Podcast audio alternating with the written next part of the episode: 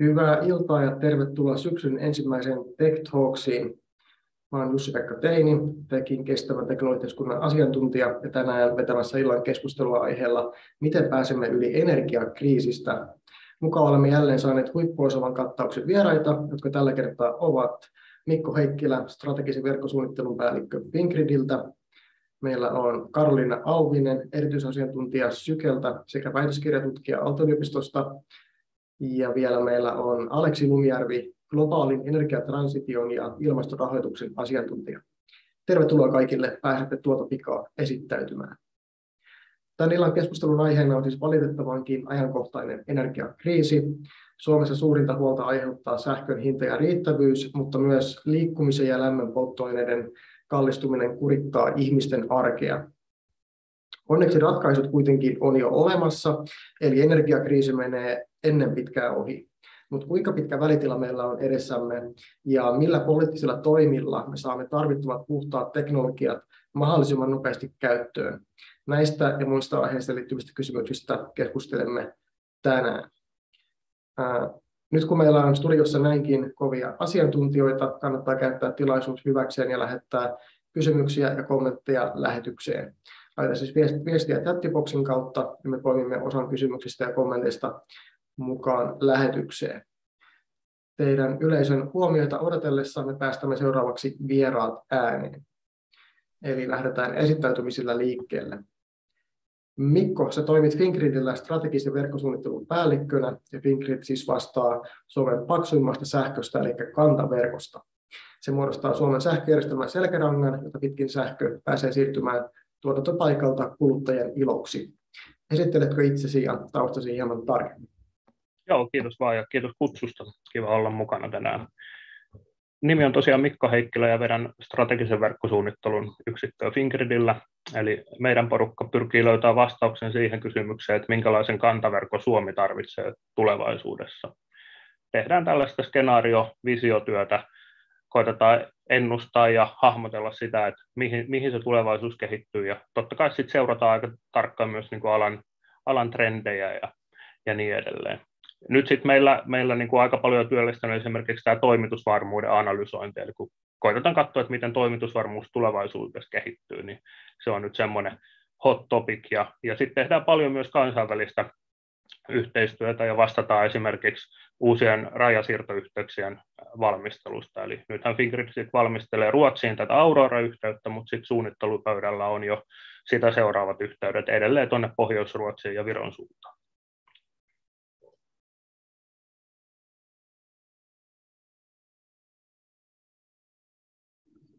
No niin, sieltä löytyi mute, mutenappi hieman arpumisen jälkeen. Kiitoksia Mikko. Karoliina, sä oot siis erikoistutkija Sykellä ja tehnyt pitkää uraa energiamurroksen parissa. Tunnet siis kattavasti kestävät energiantuotantomuodot ja teet myös väitöskirjaa Aalto-yliopistossa. Kerrotko itsestäsi hieman lisää? Joo, tosiaan äh, Karoliina Auvinen ja on tehnyt yli 20 vuotta töitä äh, ilmastonmuutoksen hillitsemisen parissa ja jo, jo pitkään viime aikoina niin, niin katsonut asiaa niin kuin tämän koko energiajärjestelmän näkökulmasta. Olen ollut mukana tekemässä tutkimuksia, että millä tavalla fossiilista polttoaineista voidaan luopua kokonaan koko tässä meidän energiajärjestelmässä. Ja sitten on myös tarkasteltu sitä, että mitä se tarkoittaa sähkölämpöjärjestelmille ja liikenteessä ja minkälaisia ohjauskeinoja pitäisi näiden tämän niin kuin energiasiirtymän kiihdyttämiseksi ottaa käyttöön. Ja väitöskirjakin liittyy nyt siis siihen, mitä mä sitten käytännössä on pitkään tehnyt, että miten erilaiset ihmiset saadaan tähän muutokseen mukaan ja mitä kenenkin on tehtävä, jotta tässä hommassa päästään, päästään sitten eteenpäin. Semmoista. Kiitoksia. Kiitoksia, Kiitoksia Karoliina ja hienoa, että olet homman ytimessä myös, myös sen väitöskirjan kautta. Sitten meillä on vielä tosiaan Aleksi, sä oot tehnyt pitkää uraa ilmastorahoituksen parissa ja tunnet markkinoiden sielunelämää sekä ne investoinnit, vihreän siirtymän investoinnit, mitkä jo tosissaan tapahtuu, että sitten ne investointitarpeet, joiden pitäisi tapahtua, jotta ilmastokriisi saadaan pysäytettyä, mutta ei välttämättä vielä, vielä ole edennyt. Kerrotko itsestäsi ja osaamisestasi hieman lisää? Joo, kiitoksia mielellään ja kiitos ensinnäkin kutsusta. Se on mukavaa, että tota, meitä ekonomia kutsutaan myös teidän insinöörien, anteeksi, diplomi-insinöörien tilaisuuksiin. Niin tota, jep. Eli siis mä oon ollut vuosituonteen vaihteesta aika lailla näiden asioiden parissa, eli, eli reilu, reilu 20, 20 vuotta energiasiirtymää. Silloin alussa se oli tietysti enemmän uusiutuvaa energiaa ja, ja, ja ehkä energiatehokkuutta ja jotain muuta. Nyt viime vuosina se on sitten tarkoittanut, niin kuin tiedetään, niin kaikenlaisia uusia ratkaisuja, mitkä on alkanut, alkanut tulemaan vihdoinkin kohti konkretiaa. Ja, ja ehkä ensimmäistä kertaa koskaan ollaan nyt viime vuosina nähty ikään kuin oikeasti ne ratkaisut, joilla, jo, joilla se nettonolla voisi olla mahdollinen. Mä olen työskennellyt reilu kymmenen vuotta konsultointi- ja, ja rahoitusneuvonantotehtävissä ja, ja sitten tota, vajaa kymmenen vuotta sit erilaisissa niin investointeihin ja rahoitukseen liittyvissä liittyvissä tehtävissä. Ja sitten ehkä niin kuin toisesta perspektiivistä niin toistakymmentä vuotta yksityisellä sektorilla konsultointifirmoissa, rahoitusneuvonantofirmoissa ja, ja, ja erilaisen sijoittamisen ja rahoitukseen liittyvissä firmoissa ja sitten vajaa kymmenen vuotta erilaisissa kansainvälisissä organisaatioissa ja, ja, ja kansainvälisissä rahoituslaitoksissa. Ja tosiaan niin kuin taisit sanoakin tuossa, niin mun perspektiivit tässä on niin kuin hyvin, hyvin niin kuin globaali, eli tota, mä oon aina tehnyt, aina tehnyt töitä kyllä paljon täällä Suomessakin, mutta, mutta käytännössä niin kuin lähes missä päin tahansa maailmaa. Ehkä tämä tässä lyhyesti. Joo, kiitoksia. Ja kuten, kuten esittelystä kuulette, niin, niin tosiaankin niin kuin aivan, aivan huikeaa osaamista, osaamista meillä tänään studiossa, se kannattaa teidän yleisössä myös, myös ottaa siitä ilo irti ja lähettää, lähettää kysymyksiä, kysymyksiä tuota, studioon. Siellä myös ää, katsojille Prospektum Livessä käynnistyi myös ensimmäinen polli, eli, eli tämmöinen tota, äänestys, äänestys, missä voitte ottaa kantaa siihen, että oletteko huolissanne energiakriisistä henkilökohtaisesti, ja me palaamme sitten lähetyksessä tähän keskusteluun myös meidän vieraiden kanssa, kun vastauksia alkaa ropista. Uh, mutta mennään, mennään ensin tähän, tähän isoon kuvaan tässä, tässä energiakriisissä näinkin yksinkertainen kysymys kuin, että mistä energiakriisi johtuu. Ja, ja tota, edetään, edetään samassa järjestyksessä kuin, kuin esittäytymiskierroksella, eli, eli Mikko, miten sä jäsentelisit tätä energiakriisin syitä? Joo, no meillä tietysti Fingridis varmaan niin tämä näkökulma on, on toisaalta suomalainen, sitten jossain määrin Itämeren alueen näkökulma ja e, sitten toki eurooppalainen myös. Ja jos niin kuin Euroopan tasolla ajattelee, niin varmaan se iso, iso juttu on ollut se, että Eurooppa on ollut aika riippuvainen tuontienergiasta ja ennen kaikkea fossiilisesta tuontienergiasta, ja, ja nyt sitten Venäjä käyttää tätä, tätä riippuvuutta aika vahvastikin hyväkseen, ja, ja tämä energia-aseen käyttöhän alkoi silloin niin kuin viime, viime kesällä, viime syksyllä, eli hyvin johdonmukaisesti on, on, on niin kuin tätä asetta käytetty, ja, ja, ja nyt sitten ihan viime viikkoina ollaan nähty nähty uudenlaisia tapahtumia ihan tässä Itämerelläkin, ja, ja saa nähdä, että mi, miten tämä niin tästä sitten jatkuu. Ja, ja maakaasusta on puhuttu paljon, ja se on, se on toki niin kuin eurooppalaisessa mittakaavassa hyvin merkittävä ja ihan, ihan merkittävä Suomessakin, mutta mut ehkä meille sitten vielä niin kuin, ää, tyypillistä on ollut myös sähkön tuonti, eli Suomihan on tuonut 10 prosenttia sähköstään Venäjältä, vähän vaihdellut vuosittain, ja Baltiaan on tullut myös ihan huomattavia määriä, määriä sähköä Venäjältä, ja, ja se on toki sitten tavalla tai toisella korvattava myös tässä, tässä lähialueella. Kiitoksia Mikko. Miten Karoliina täydentäisit vielä tätä näkökulmaa? Joo, Mikolla oli oikein hyviä pointteja, että kyllähän se nimenomaan nyt johtuu siitä, että yksi tämmöinen merkittävä energiahana, niin se on nyt mennyt yhtäkkiä kiinni, niin ja se aiheuttaa sitten tietysti tämmöistä energia, energiavajetta. Mutta siis mikä sitten johti tähän energiakriisiin, niin on ollut myös se lorvailu sitten näiden uusien ratkaisujen käyttöönotossa. Ja, jos, ja koska on pitkään ollut just sanottu, että myös nämä uusien puhtaiden teknologioiden käyttöotto on tapahtunut ihan liian hitaasti ja vihreä siirtymä edistynyt liian hitaasti, jotta päästöt saataisiin oikeasti alas ilmastonmuutoksen hillinnän edellyttämässä aikataulussa, niin jos oltaisiin aiemmin sitten lähetty tota, tekemään korvausinvestointeja näihin fossiilisiin polttoaineisiin laajemmin, niin nyt ei oltaisi sitten tällaisessa, tällaisessa tilanteessa.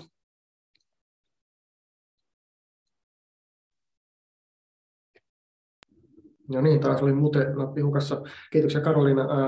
Eli, eli investoinneista paljolti, paljolti kiinni, kiinni, onko Aleksi samaa mieltä ja, ja tota, minkä, minkälaisesta investointivaiheesta oikeastaan puhutaan? Joo, hyvä, hyvä pointti.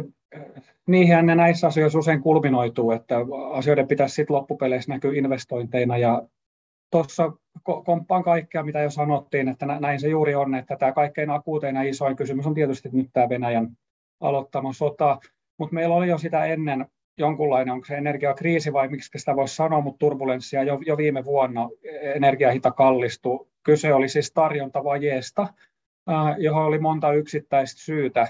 Ja, ja tota, siitä päästään oikeastaan siihen, mitä Karoliina tosiaan vähän niin kuin aloitteli. Eli, tota, eli, eli me ollaan niin kuin lorvailtu tämän, tämän energiasiirtymän kanssa ää, investoitu aivan liian vähän energiasektoriin maailmassa jo useita vuosia putkeen. Meillä on syntynyt yksinkertaisesti niin kuin ihan valtava, me puhutaan siis varmaan niin kuin yli 10 000 miljardin dollarin kumulatiivisesta investoinnista. En, en mä osaa sanoa mikään, mutta siis ky, ky, puhutaan kuitenkin kymmenien tuhansien miljardien investointivajeesta maailmassa, ja sitä ei kurota het, hetkessä umpeen. Mä sanoisin, että tämä tämä, mitä me nyt nähdään, niin tämä on ollut täysin odotettavissa ja näköpiirissä, että jotain tällaista tulee, joku energiakriisi tulee. Ehkä mun mielestä kysymys on ollut, että milloin ja mikä asia sen ikään kuin potkaisee liikkeelle. Nyt se oli sitten tietyt tilannetekijät viime vuonna, jotka toi pintaan ikään kuin sen turbulenssin, kun tarjontaa ei ole tarpeeksi. Ja nyt tämä Venäjä siihen sitten isona läjäyksenä päälle, niin nyt, nyt ollaan sitten siinä tilanteessa. Me,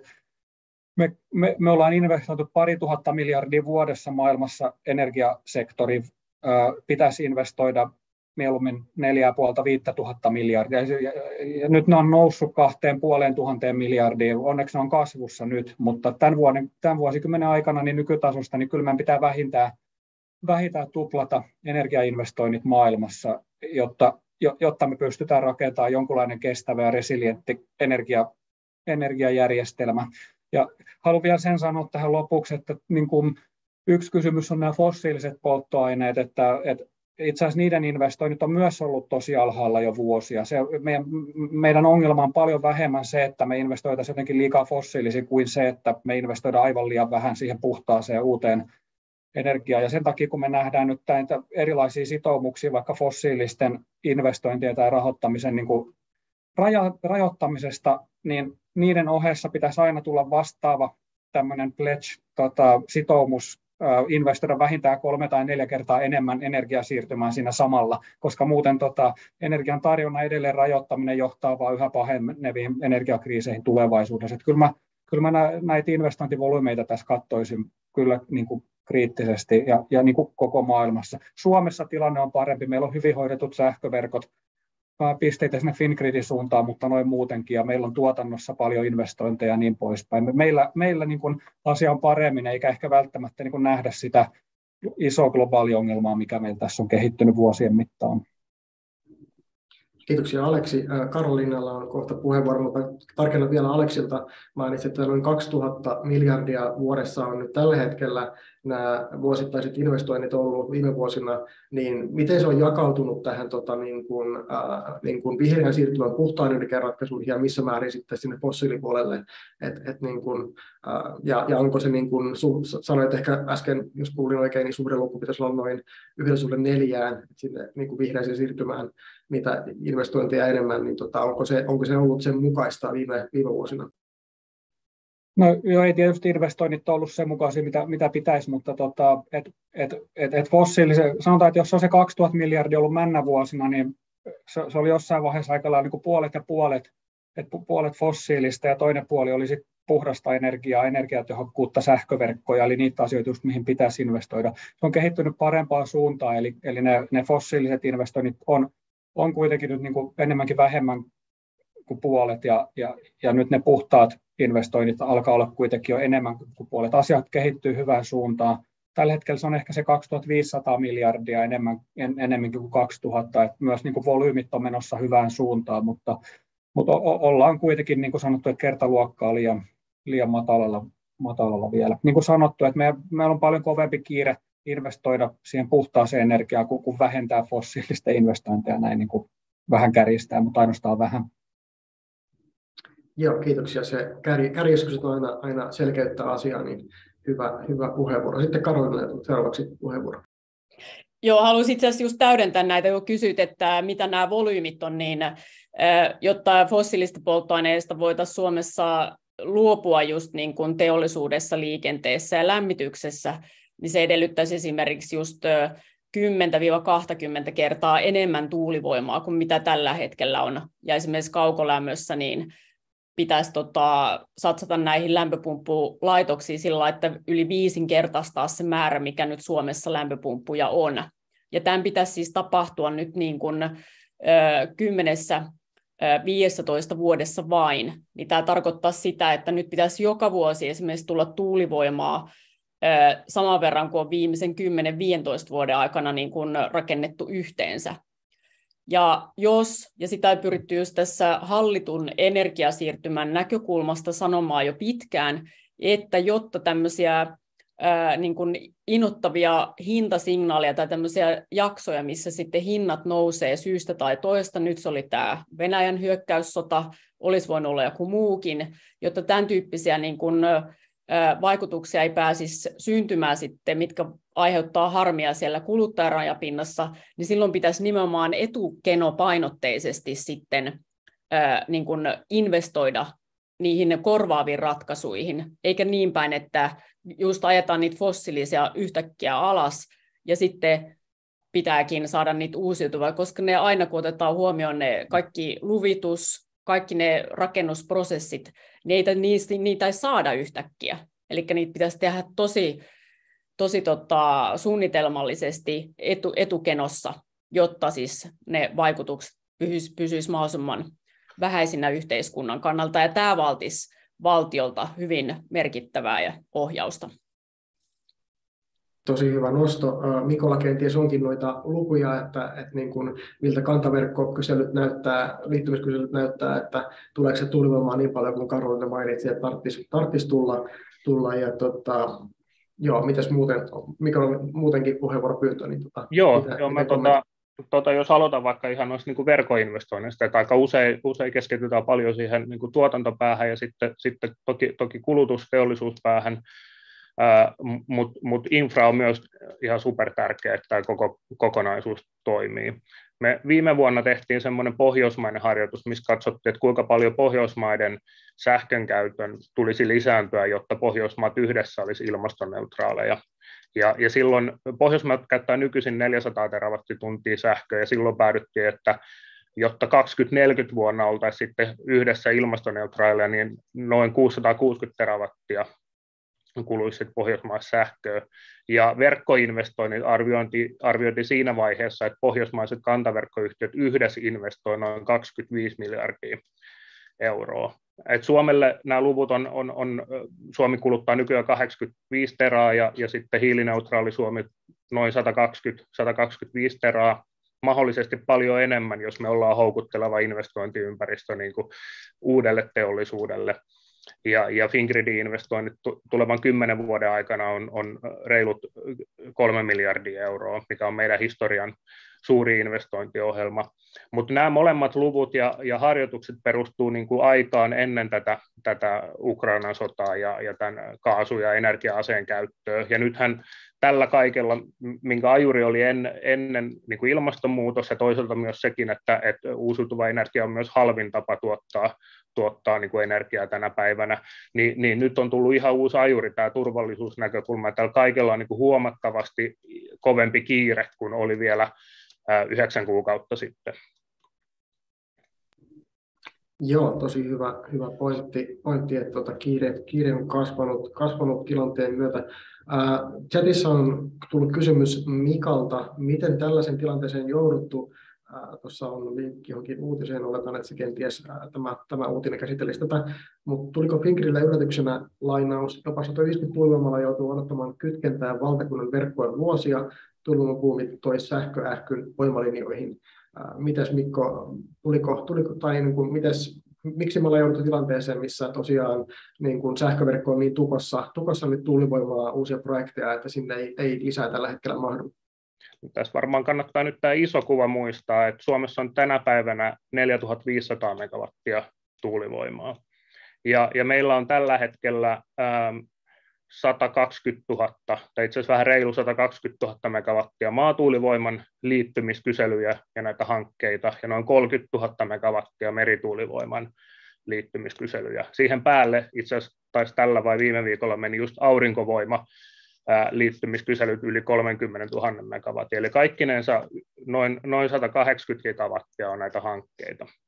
Ja tämä, tämä meidän kantaverkko niin kuin, Suomen sähköjärjestelmä on tällä hetkellä semmoinen noin 15 gigawatin järjestelmä.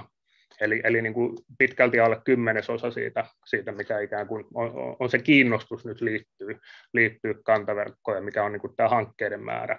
Niin tässä on toki, toki niin kuin valtava, valtava epäsuhta ja, ja ihan kaikkeen, tai näin nopeeseen kehitykseen tuskin kukaan on niin kuin varautunut.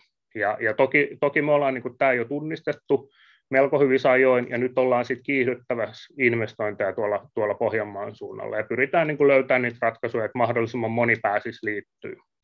Ja, ja toki sitten se, mikä myös valtakunnan tasolla auttaa, on, on niin kuin se, että saataisiin koko maa tuulivoimarakentamisen piiriin. Nythän meillä on haaste, että, että investoinnit keskittyy sinne Pohjanmaalle, että se ei ole myöskään hyvä, hyvä niin kuin ehkä tälleen niin kuin aluetaloudellisesta näkökulmasta, mutta myös, myös on tietynlainen haaste niin kuin sähköjärjestelmälle muutenkin kuin tästä, tästä liittämisen näkökulmasta.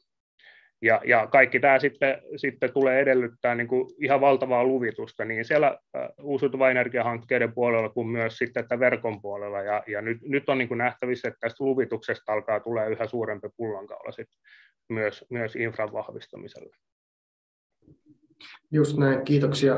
Mainitsit, kuulinko oikein, että 4500 megawattia on tällä hetkellä tulivoimakapasiteettia niin kuin verkossa jo kiinni, ja eikä vuoden alussa ollut jotenkin 3000 tai sitä luokkaa, että se on niin kuin aivan, aivan mieletön ollut tämä niin kuin tämän vuoden niin kuin volyymikasvu siellä. Eli tosiaankin niin kuin tästä saa ehkä, jos on niin kuin, äh, puolitoista kertaistunut tämän vuoden aikana jotakuinkin, niin sitten saa ehkä sitten kuvaa sitä mitta, just niin kuin, mit, mittaluokasta, kuinka nopeasti tämä nyt niin kuin muutos tapahtuu, ja, ja tota, ehkä sitten osaltaan selittää myös sitä, että miksi, miksi näitä niin kuin, sit tulee, tulee myös tällaisia tilanteita, että on ylitarjontaa tulivoimasta, mutta Karolinalla on puheenvuoropyyntö, hyvä. Olisin oikeastaan kysynyt tota Mikolta vielä tuosta tutkaesteestä, että onko siitä niin kuin, mitä tietoa, että onko poistumassa, koska se on just niin kuin sanoit, niin olisi tosi hyvä, että myös Itä- ja Etelä-Suomi saataisiin paremmin tuulivoimarakentamisen piiriin ja sitä kautta myös sitten se energia hajautettua, mikä on myös sitten turvallisuuden kannalta hyvä. Ja sitten olisi myös, se on tosi hyvä, että näitä, ja on näin, että kantaverkkoja pitää vahvistaa, jotta tämä sähköistyminen etenee, mutta siis lisäksi pitäisi myös kiinnittää näissä kaupunki- ja alueverkoissa samalla lailla siihen huomiota, että sitä myötä kun kaukolämpö ja liikenne sähköistyy, niin sitten se edellyttää myös, että sielläkin pitää vahvistaa niitä, niitä verkkoja. Niin näetkö Mikko, miten, miten tämä tutkaeste ja sitten myös, niin kuin, myös näiden alueverkkojen vahvistaminen, niin millä tavalla se etenee tänne sähköistämisen tukemiseksi? Joo, joo no sitä tutkakysymystä pitää varmaan kysyä puolustusvoimilta, mutta, mutta tota, mä oon ymmärtänyt, että siinä on nyt selvitysmies työn päällä ja en, en, en muista nyt aikataulua, mutta, mutta toiveita on, että asia lähtisi niin kuin tässä ratkeamaan. Ja kyllähän siihen nyt on poliittisesti myös herätty ja, ja sillä lailla luodaan, luodaan myös painetta asiaratkaisuun. Et, et siinä kannattaa niin kuin muistaa se, että kyse ei ole niin kuin vaan siitä, että, että osa Pohjanmaan hankkeesta siirtyisi Itä-Suomeen, vaan, vaan jos pystytään koko maa, maa rakentamaan tai mahdollistamaan se rakentaminen, niin silloin, silloin yhä useampi hanke, hanke pystyy toteutumaan, eli, eli kokonaismäärä määrä kasvaa, että siinä mielessä myös tosi, tosi tärkeä. Ja ihan, ihan samaa mieltä, että et, et, ää, sähköinen liikenne, ää, kaukolämmön sähköistyminen, ja, ja ehkä jossain määrin aurinkosähkökin voi olla sellainen tekijä, joka tulee vaikuttaa tuolla jakeluverkoissa ja, ja edellyttää myös investointeja sit siellä, Suomessa lähtötilanne on jakeluverkkopuolellakin aika, aika hyvä, että meillä on vahvat verkot, johon on niin kuin nyt sitten tästä niin kuin säävarmuuden näkökulmasta vielä viime aikoina investointu todella paljon, ja, ja kun on, kun on niin kuin tietysti sit paljon niin kuin sähkölämmitystä ollut ja sähkösaunoja ja tälleen, että et meidän tilanne on, on, on jakeluverkkopuolella huomattavasti parempi kuin mitä sitten Keski-Euroopassa, missä jakeluverkot voi tulla hyvin nopeastikin esimerkiksi sähköisen liikenteen niin kuin pullonkaulaksi.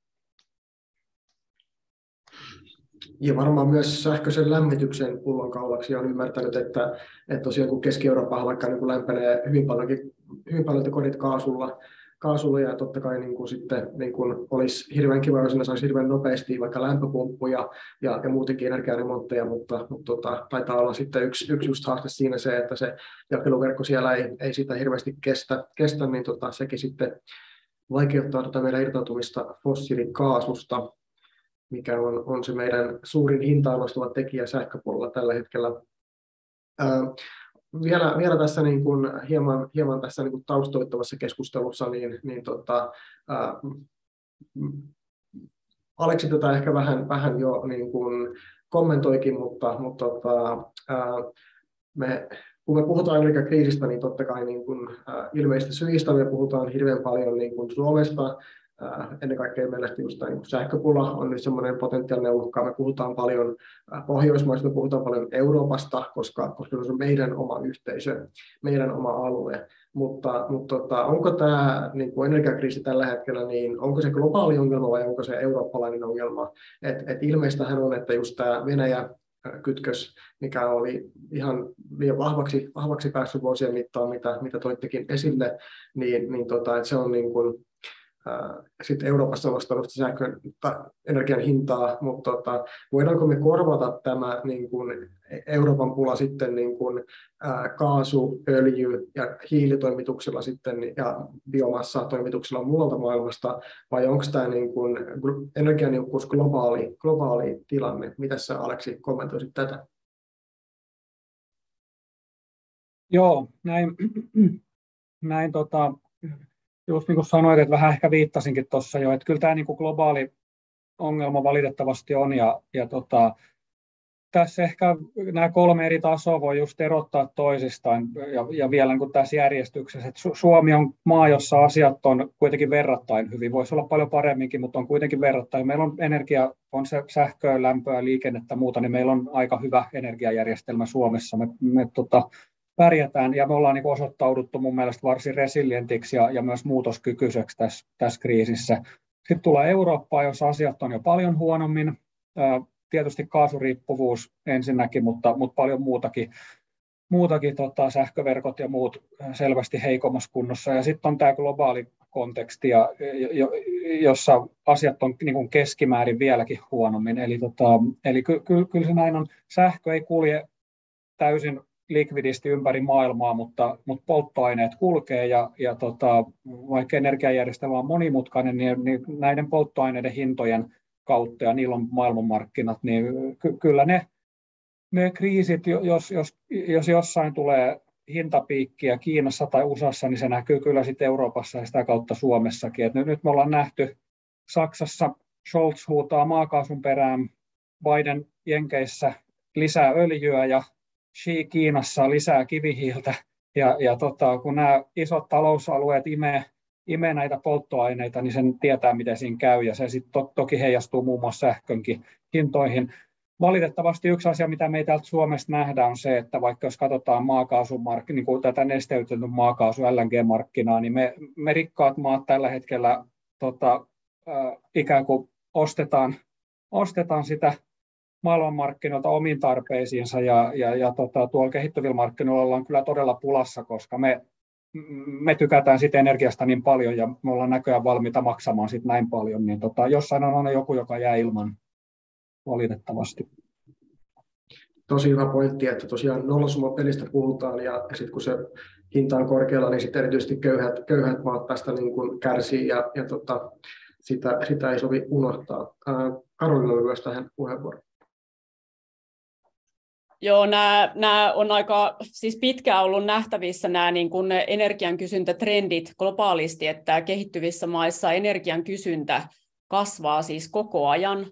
Ja siinä mielessä on nyt hyvin huolestuttavaa tämä esimerkiksi nyt tämä Saksan, Saksan esimerkki, että siellä hirveästi nyt sitten tuetaan sitä kaasun käyttöä. Ja just keskustelin yhden saksalaisen kanssa viime, viime viikolla ja hän totesi, että kyllä se valitettavasti on vähän se mentaliteetti sitten semmoinen, että nyt kun vaan päästään tämän niin kuin Venäjän hyökkäyssota sota, tota, kriisin ohi, niin sitten voidaan sitten Jenkeistä seuraavat 20 vuotta ostaa sitä, sitä kaasua. Ja tämä on mun mielestä hyvin, hyvin niin kuin kohtalokas tämmöinen polkuriippuvuuden tie, kun huomioidaan just se, että se, se kysyntää kasvaa koko ajan globaalisti. Et tässä tila- ja sitten myös samalla pakko muistuttaa, että tällä tavalla tullaan myös missaamaan niin kun nämä ilmastonmuutoksen kahden asteen tavoite. 1,5 asteen on jo oikeastaan menetetty, kaksi astetta, että siihen saadaan se lämpötilan nousu keskimäärin pysähtymään, niin vaatii just sen, että globaalisti muutamassa kymmenessä vuodessa pitäisi niin kuin lopettaa kokonaan se fossiilisten käyttö. Muuten me tullaan näkemään ne se, että nämä, nämä tota, myrskyt, sun muut ääriilmiöt, kuivuudet, merenpinnan nousu, ne tulee todella siis pahasti haavoittamaan tätä, tätä ihmis- ja eläinkuntaa. Niin kun huomioidaan tämä toinen vielä pahempi tavallaan kriisi, mikä sieltä hiljalleen, hiljalleen on tulossa, niin tämä edellyttää sitä, että pitäisi tosi nopeasti yrittää irtautua niistä fossiilisista ja nimenomaan siihen sähköistämiseen, koska nyt monellahan on kaasun kohdalla sitten semmoinen ajatus, että, että korvataan se sitten näillä vetypohjaisilla, vety, vihreän vetyyn pohjautuvalla kaasulla tämä, tämä maakaasu. Mutta siinä se vety tullaan ehdottomasti tarvitsemaan. Se on ihan väistämättä. Siihen pitää panostaa nyt tosi paljon enemmän kuin mitä tällä hetkellä panostetaan, mutta sitä ei voi ajatella niin, että yksi yhteen tulee, koska se, jotta se vihreä vety voidaan tuottaa nimenomaan vähäpäästöisesti, niin se tarkoittaa, että sitä yhtä vetyyksikköä kohden pitää olla kolme kertaa enemmän tuulivoimaa kuin että se sähkö käytetään suoraan.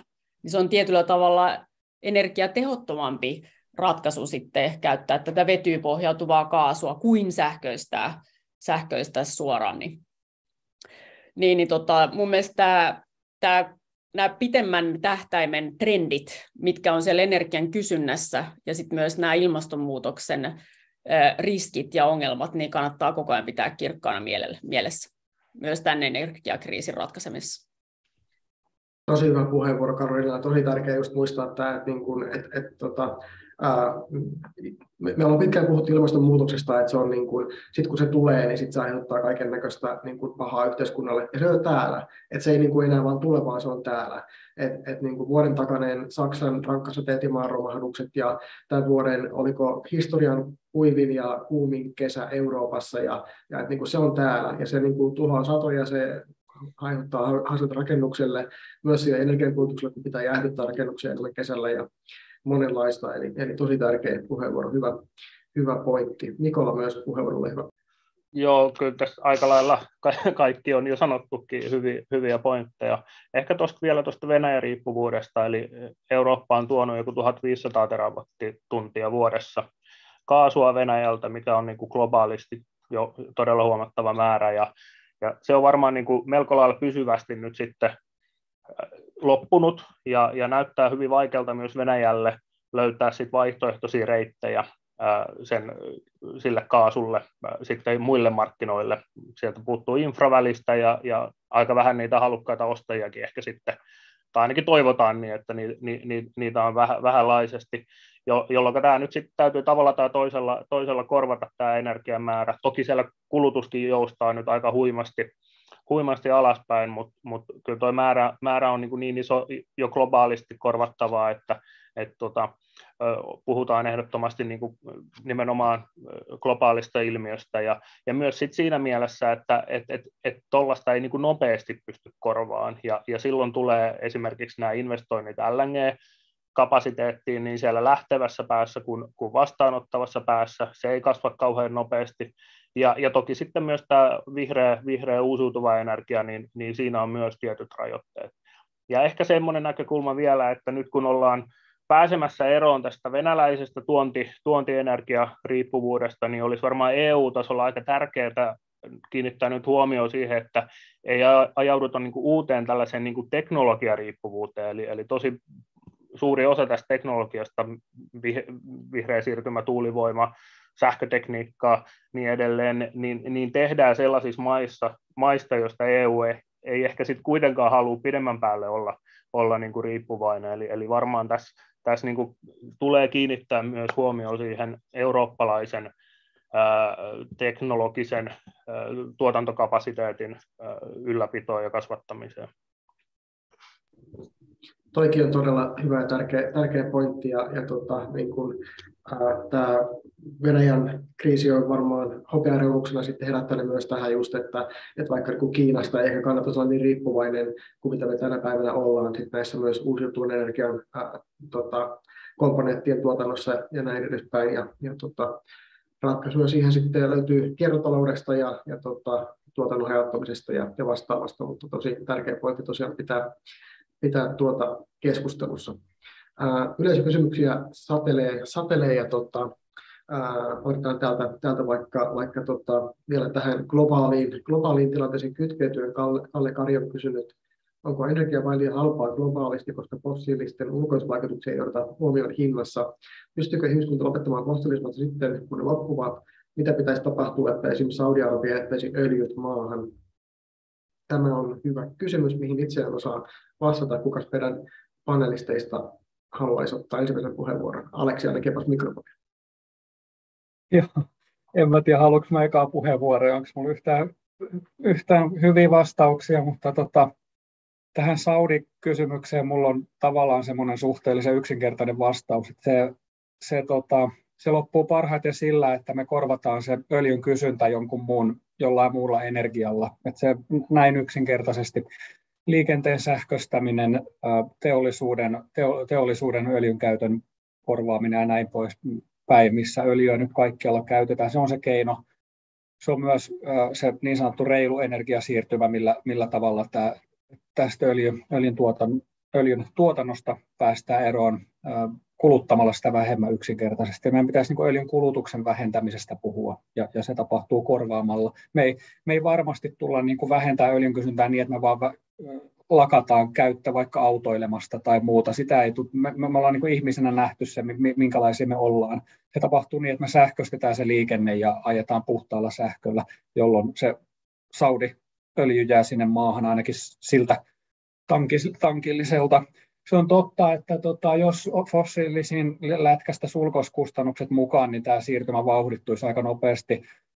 Samalla se on semmoinen utopia, jota ei ole nähty eikä varmaan tulla näkemään, että ne olisi täydellisesti koskaan hinnoiteltu ja, ja että tulisi mitään globaalia hiilen hintaa. Sitä myös käytetään tehokkaasti lobbaamisessa, tota, muutoksen hidastamisessa, kun ajetaan, että globaali hinta hiilelle ja hiilidioksidipäästöille ja, ja, ja sitten tota, onkin mukavaa, kun tiedetään, että ei sellaista koskaan tule, niin tota, pystytään hidastamaan politiikkaa. Eli se on myös vähän sellainen kaksiteräinen miekka meidän pitää vaan niin kuin varmaan maa maalta, alue alueelta löytää keinoja tavalla tai toisella ikään kuin rankaista tuota, ikään kuin sitä, sitä fossiilisten käyttöä, käyttöä sitten.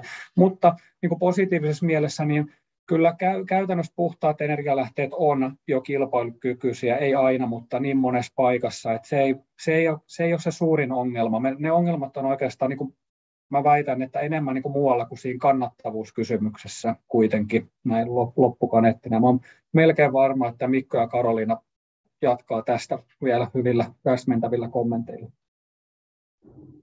Kiitoksia huomiosta. Aleksi, onko Karolina tai Mikolla vielä tähän? Karolina, ole hyvä.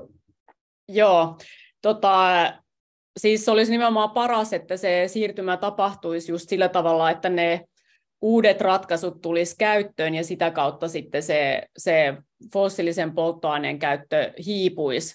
Sitten kun otetaan nämä huomioon nämä aikataulut, että missä ajassa tämän muutoksen pitäisi tapahtua, niin ei kyllä valitettavasti ole tavallaan aikaa tuommoiseen niin parhaaseen mahdolliseen siirtymään, vaan pitäisi pyrkiä kuitenkin saamaan globaalisti tämmöisiä sopimuksia aikaiseksi, että miten saataisiin just se, se hiilelle se hinta, tai sitten loppuviimein, niin onhan muissakin tämmöisissä, kun todetaan, että joku aine, mikä luultiin ennen, että se on ihan ihmiskunnalle ja luonnolle haitaton, ja sitten on todettu, että se onkin myrkyllinen, niin sitten on saatu kansainvälisillä sopimuksilla sovittua, että, että niiden käyttö ajetaan alas. Esimerkiksi otsonikerrosta äh, tuhoavia aineita, niin niiden käytöstä saatiin Montrealin pöytäkirjassa sovittua, että niiden käyttö siis kerta kaikkiaan lopetetaan ja korvataan muilla, muilla aineilla. Tämän tyyppisiin pitäisi päästä. Mutta valitettavasti näyttää siltä, että ollaan vielä varsin kaukana ää, niin kuin siitä, että voitaisiin saavuttaa. Että se voi, voi, voi valitettavasti olla, että ilmastonmuutoksen niin kuin vaikutusten pitää vieläkin pahentua, että sitten kaikki maat olisi tota, sillä lailla sovussa ja pystyisi tämmöisissä, tämmöisistä asioista sitten ö, sopimaan. Mutta tämä olisi mun, mun mielestä kuitenkin semmoinen, semmoinen asia, mitä pitäisi sinnikkäästi pyrkiä noissa ilmasto- ja muissa neuvotteluissa niin edelleen edistämään. Kiitoksia Karolina. Ehdottomasti näin.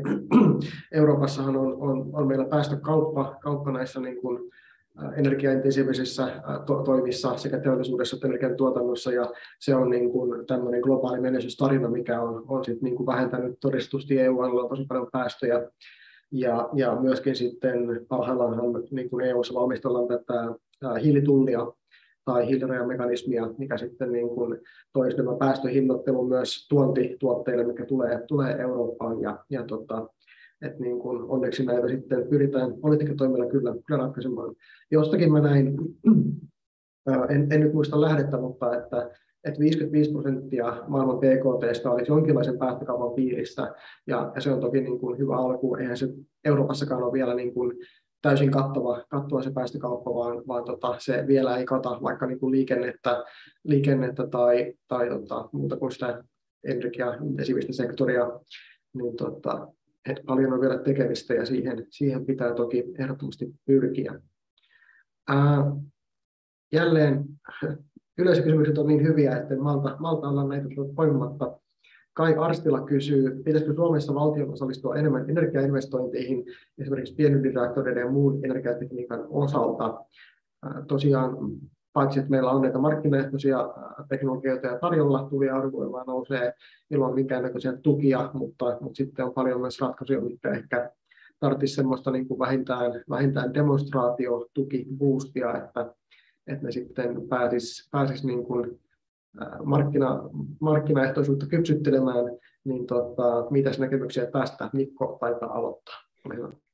Niin, tos, kun lähdetään tukemaan, niin täytyisi olla tietysti suuri viisaus siitä, että, että mitä kannattaa tukea, ja, ja varmasti aina ei voi osua kohdalle, ja välillä tuki, tuki on joko ylimitotettu tai, tai sitten kohdistuu ihan väärään, väärään asiaan.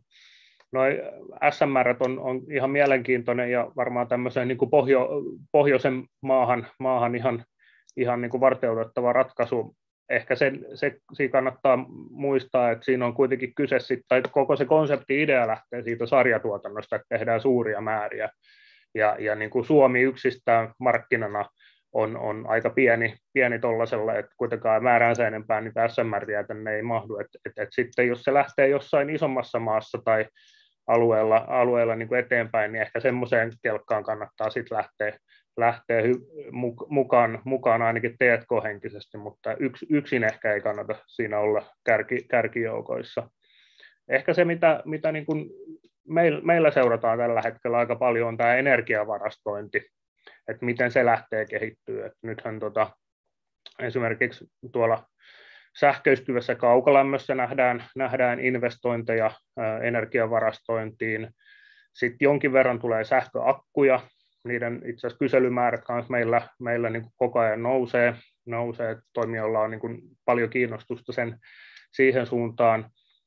Ja sitten toki, toki niin kuin tämä vety, vedyvarastointi ja sitten edelleen niin kuin vedystä jatkojalostettujen tuotteiden varastointi, että millä saadaan niin kuin sinne sähkön kulutuksen puolelle sitä joustavuutta, niin voi olla, että siellä on niitä kohteita, jo, joilla niin kuin saadaan sitä, sitä joustoa tähän järjestelmään kaikista edullisimmin keinoin ja, ja sitten niin kuin rakennettua tämän puhtaan järjestelmän toimitusvarmuutta.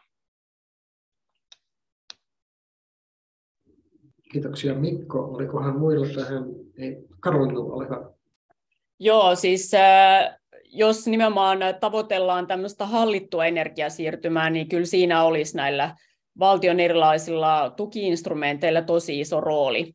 Ja se, että minkälaisia instrumentteja kannattaa aina missäkin sitten soveltaa, niin se kyllä riippuu sitten vähän sit teknologian kypsyysasteesta ja, ja sitten myös siitä, että mihin se otetaan, otetaan käyttöön. Että esimerkiksi tuulivoima ja sun muu, mitkä on tälle, tällaisia jo siis kaupallisia ratkaisuja ja teknologisesti hyvin kehittyneitä, ja nyt jos on kyse siitä, että, niitä nyt, että se investointivolyymi nyt vaan pitäisi saada mahdollisimman hyvin ö, tota, ö, nousemaan ja kiihtymään, niin sen tyyppisiin ratkaisuihin nämä huutokaupat on tosi niin kuin kustannustehokas keino. Että niillä kuitenkin sitten luodaan, että ne ei paljon tule niin kuin valtiolle maksamaan. On paljon esimerkkejä, että ei tule loppujen maksamaan siis mitään, mutta kuitenkin sitten ne, ne yritykset saa siitä semmoisen tavallaan taustatuen, että se vähentää riskejä ja sitä kautta sitten niin kuin ne, ne investoinnit etenee.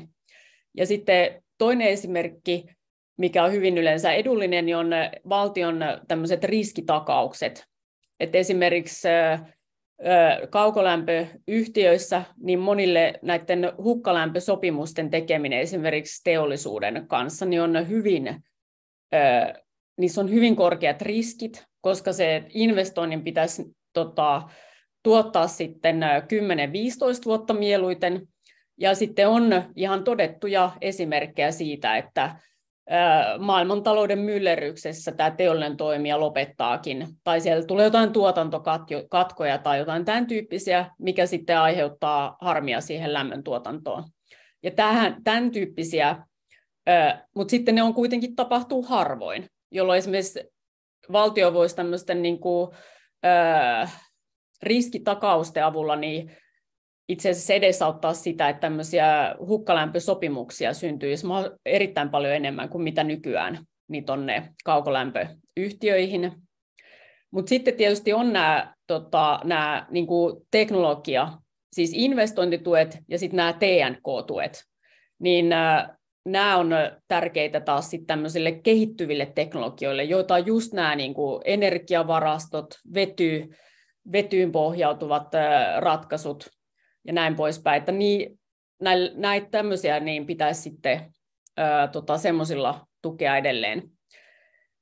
Ja sitten vielä yhtenä keinona, niin kun mainitsin tämmöistä, niin kun esimerkiksi orkestroitujen kimppahankintojen järjestämisen. Nyt on tämä energiansäästökampanja, ja monissa maissa, ja kyllä Suomessakin on järjestetty esimerkiksi aurinkoenergiajärjestelmien kimppahankintoja niin kuluttajille niin se, on, se olisi taas, että nyt olisi tuhannen taalan paikka, niin esimerkiksi pyrkiä edistämään näiden kulutusjoustoautomaatio järjestelmien leviämistä tuonne tonne tota kiinteistökantaan, jos valtio järjestäisi ja kunnat ja sun muut tämmöiset julkiset toimijat osana tätä kampanjaa, tämmöisiä kimppahankintoja, joiden kautta saadaan niin kuin helpotettua ja mahdollisesti myös halvennettua sit sitä hankintaa niin sinne tota, kuluttajille. Mutta siis oma mielipide on, että näitä, kaikkia näitä keinoja, jopa niiden teknologioiden kohdalla, jotka on jo tavallaan markkinaehtoisesti kannattavia, niin silti pitäisi käyttää koko ajan, jos huomioidaan ne investointivolyymit, mitä nyt pitäisi saada, jotta nämä fossiilit saadaan korvattua niin, että oikeasti nämä hinnat ja sun muut pysyy, pysyy suht tasa, tasaisina sitten tuonne kuluttajille, kuluttajien suuntaan. Kiitoksia Karolina. Se on, se on just toki näin, että, että niin kuin pitää olla tosi laaja rintama politiikkatoimia toimia. Että tota, toki, toki niin kuin vaan yhdellä työkalulla ei näin isoa, näin isoa ongelmaa ratkaista. Sitten puheenvuorot seuraavaksi, niin Aleksi ja Mikko. Joo, kiitos. Tuossa oikeastaan Karolina aika pitkälti tuon tota, pakin tyhjensi jo, että tota, se, se to, ju, just, noin, just noin se on, että meillä on erilaisia haasteita näiden asioiden kehittämisessä kaupallistamisessa ja sitten lopulta skaalaamisessa ja, ja näihin eri vaiheisiin ja hyvin erilaisia markkinoita, hyvin erilaisia monenlaisia asioita. Ja ne, ne vaatii just tuolla tavalla, tavalla erilaisia toimia julkiselta taholta, niin kuin Karolina, Karolina tuossa mun mielestä toi erittäin osuvia, hyviä ja myös niin kuin yleistettäviä esimerkkejä ja tota, ehkä mä voisin vaan sit, sen sijaan, että mä toistaisin sitä, niin vaan niin summeerata, että mä itse ajattelen vähän niin prioriteettilista, että val, valtion niin itsesarvoisena tehtävänä ei ole niin kuin rahoittaa asioita välttämättä tai omistaa niitä. Okei, tämä saattoi nyt olla vähän poliittinenkin kannanotto, mutta kuitenkin mä näkisin, että se niin kuin ensisijainen tehtävä, mikä valtiolla on, on pistää ne investointiolosuhteet kuntoon. Puhutaan hallinnollisesta ohjauksesta, jotta niin kuin pystytään kehittämään hankkeita asiallisesti, pystytään rakentamaan niitä asiallisesti ja, ja pystytään tota, omistamaan, operoimaan ja, ja, ja tarjota tämmöinen ennakoitava ää, vähäriskinen ympäristö näille toimijoille, nämä on pitkäaikaisia investointeja. Se, se on niin se ensimmäinen, mitä pitäisi tehdä. Sitten sitten tietysti hinnoitella päästöjä tai muuten päästökaupalla tai muulla, jotta pystytään sitten kannustamaan näihin vihreämpiin investointeihin. Edelleen ollaan niin kuin valtion ydintehtävissä. Sitten aletaan tulla just näihin, että et, et, et, tälläkään ei varmaan kaikkea saada liikkeelle. Eli sit pitää, niin kuin se seuraava sitten siinä hierarkiassa on sitten nimenomaan niin kuin erilaiset rahoitusinstrumentit vaikkapa nyt ilmastorahasto, jota silloin alussa moni, moni kritisoikin, mun mielestä erittäin tarpeellinen, hyvä instrumentti, nimenomaan niin kuin Karolina sanoi, niin tämmöistä tota, muuta rahoitusta mobilisoivaa ää, julkista rahoitusta varhaisen vaiheen ilmastoratkaisuihin, niin näin hyvin selektiivisesti, hyvin strategisesti, hyvin älykkäästi. Ja sitten lopulta tulee sitten ihan tämä jopa niin kuin julkinen omistaminen, ja, ja tota, niin kuin on nähty, niin se on, se on hyvin vaikea laji laji sitten, mä väitän, että sillekin on paikka tässä maailmassa olemassa, mutta taas niin kuin eh, erittäin niin kuin kriittisen harkinnan, harkinnan kautta. Et, et mä näen tavallaan tämmöisen niin kuin hierarkian siinä, että mitä ne valtion interventiot tässä, eh, näissä asioissa pitäisi olla. Kiitoksia, se oli hyvin, hyvin jäsennelty ja tosiaan nämä valtionomistukset ei ole, ei ole ollut helppo, helpporasti nyt viime, viime aikoina. Mikolla seuraavaksi puheenvuoro, oli Joo, ihan lyhyesti. Itse asiassa Aleksi sanoi aika lailla sen, mikä mulla olikin mielessä, että jos muistelen ihan siinä alkupuheenvuorossa Aleksi latoi niitä miljardeja pöytään, mä en muista enää kuinka monta nollaa nollaa niissä luvuissa oli, mutta niitä oli aika paljon ja se on niin kuin selvää, että, että aika monen valtio rahat loppuu hyvin, hyvin nopeasti kesken, jos ei niin kuin näitä markkinavoimia yksityisiä toimijoita valjasteta tähän, tähän niin kuin tätä suurta massaa, massaa käsittelee. Itse just näkisin, että ne toimintaedellytykset, markkinarakenteet, luvitus, tämän tyyppiset asiat laitetaan kuntoon, ja sitten se valtion rooli on ehkä, ehkä ennen kaikkea siellä niin kuin uuden teknologian, teknologisen kiihdyt, kehittämisen kiihdyttämisessä.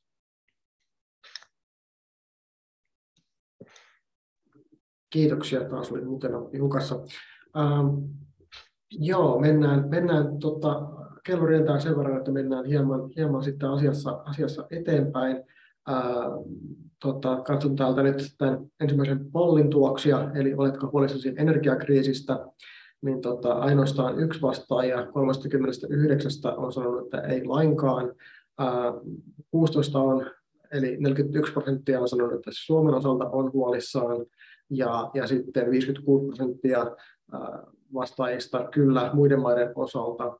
Eli, eli niin kuin su, su, suurin osa, osa on, on huolissaan ja, ja tota, ennen kaikkea sit painottuu tuonne muiden maiden kuin, kuin Suomen osalta. Tämä on myös se ehkä oma, oma tota, niin kuin fiilikseni, fiilikseni tässä, tässä tilanteessa, että et, tota, Suomessa tosiaan saattaa niin kuin, voidaan, voidaan päätyä kiertäviin sähkökatkoihin pahimmillaan edes talvena, mutta kyllä muuten, muuten sitten selvitään, selvitään että myös pohjoisen tuotantoa tosiaan meidän nousee hyvin paljon jos panelisteilla herää näistä tuloksista ajatuksia, niin pistäkää puheenvuoropyyntöä, muuten me mennään sitten, sitten tuota aiheessa eteenpäin. Ja, ja tuota, EUn, ää, EUn ja kotimaisiin politiikkatoimiin, tähän mennessä on tehty, tehty tämän tota, ää, kriisin, kriisin johdosta, Tosiaan meillä on, on sekä kotimaassa niin kuin jo tehtyjä päätöksiä, että sitten harkinnassa toki lisää aina. Meillä on EU-ssa ennen kaikkea niin kuin vielä keskustelussa interventioita, mitkä voisivat sitten helpottaa, helpottaa tilannetta. Joissakin muissa EU-maissa on sitten myös jo päätöksiä, muun muassa tämä Saksan aika paljonkin kritisoitu 200 miljardin tuki, tuki jossa sitten sit niin kuin suoraan niin kuin tota, subventoitaisiin tätä niin kuin käytännössä kaasun, kaasunkin kulutusta, mutta tota, tota, EU-ssa laimin sitten pöydällä on ollut, ollut niin kuin, tota, pakollinen energiansäästö, windfall-verot, hintakatot, monenlaisia toimia, mutta mitkä teidän mielestä olisi ne politiikkainterventiot, mitä pitäisi tehdä nytten akuuttiin kriisiin vastaamiseksi ja, ja niin kuin sekä Suomen tasolla että sitten EU-tasolla? Onko, onko tähän näkemyksiä? Mikola oli siellä ja Mikki auki, niin voit aloittaa. Joo, joo tota, jos aloitan niistä ylipäätään, mitä pitäisi tehdä, niin varmaan keskeisin on, on niin kuin energiansäästö eri muodoissaan. Ja, ja, ja siinä on niin kuin aika valtavakin potentiaali. Ja, ja se ei ole pelkästään sitä, että lasketaan tasoa, mutta myös mietitään sit erityisesti sähkön käytön kohdalla niin kuin sitä ajoitusta. Eli että jos miettii vaikka sitä sähköpulaa, niin on hyvin epätodennäköistä, että sähköpula iskee yöllä, vaan kyllä se sitten on nämä aamun ja illan kulutushuiput, mitkä on niin kuin Suomen sähköjärjestelmälle tyypillisesti ne hankalimmat tilanteet. Ja, ja, ja myös sit yöllä ja, ja tiettyinä aikoina päivästä niin sähkö on usein edullisempaa, eli se on myös taloudellisesti järkevää. Mutta sitten mitä tulee näihin politiikkatoimiin, niin itse on ehkä siinä mielessä tämmöinen EU-uskovainen ja, ja näkisin, että niin kuin olennaisinta olisi nyt tehdä, löytää niitä koko EUn kattavia toimenpiteitä ja niin kuin näyttää sitä yhtenäisyyttä, koska suuri riski on se, että tämä, tämä tota, jäsenvaltiot alkaa, alkaa syyttelee toisiaan ja, ja, ja mennään, mennään siihen, että kilpailee niin kuin erilaisilla tukimekanismeilla ja, ja silloin rikotaan sitten nämä nämä markkinat aika, aika perustavanlaatuisesti ja, ja myös sit se yhtenäisyys samalle. Ja tähän on myös se, mitä niin kuin oikeastaan Venäjä yrittää käyttää, käyttää niin kuin meitä, meitä kohtaa aseena. Et se kannattaa, kannattaa tässä muistaa. Ja, ja tota, sitten sit mitä tulee niin kuin vaikka windfall-veroja ja tällä lailla, niin sehän on ennen kaikkea kyse niin kuin tästä tulojaosta ja, ja siitä, että mikä sitten on niin kuin oike, oikeudenmukaista. Että varmaan niin kuin olennaista on se, että, että niitä heikoimmassa asemassa olevia kuluttajia tuetaan tässä, tässä tilanteessa. Ja, ja ehkä tuohon markkinamekanismiin ja sen toimintaan nyt on tosi paljon erilaisia aloitteita, että, että pitäisikö olla hintakattoa tai onko marginaalihinnoittelu hyvä asia sähkömarkkinoilla ja niin edelleen, niin, niin, niin tässäkin on niin kuin olennaista ne EU-tason tason toimet, ja, ja, ja ähm, tietyllä tapaa ähm, pitää muistaa, että se sähkömarkkinarakenne on aika, aika niin, tai siinä on tietyt syyt, minkä takia meillä on, sellainen rakenne, ja, ja kaikki muutokset siihen rakenteeseen niin kuin kannattaisi tehdä aika, aika harkiten. Et nyt jos tehdään hätätoimia, niin on varmaan tärkeää, että ne on niin kuin tämmöisiä määräaikaisia, kestää ehkä tämän talven yli. Ja sitten kun tehdään pysyviä toimenpiteitä, niin ne sitten harkitaan huolella ja tehdään kunnolliset vaikutusarviot ja, ja mietitään, miten se sitten vaikuttaa ennen kaikkea tähän, tähän investointiympäristöön, mitä tästä aikaisemmin puhuttiin.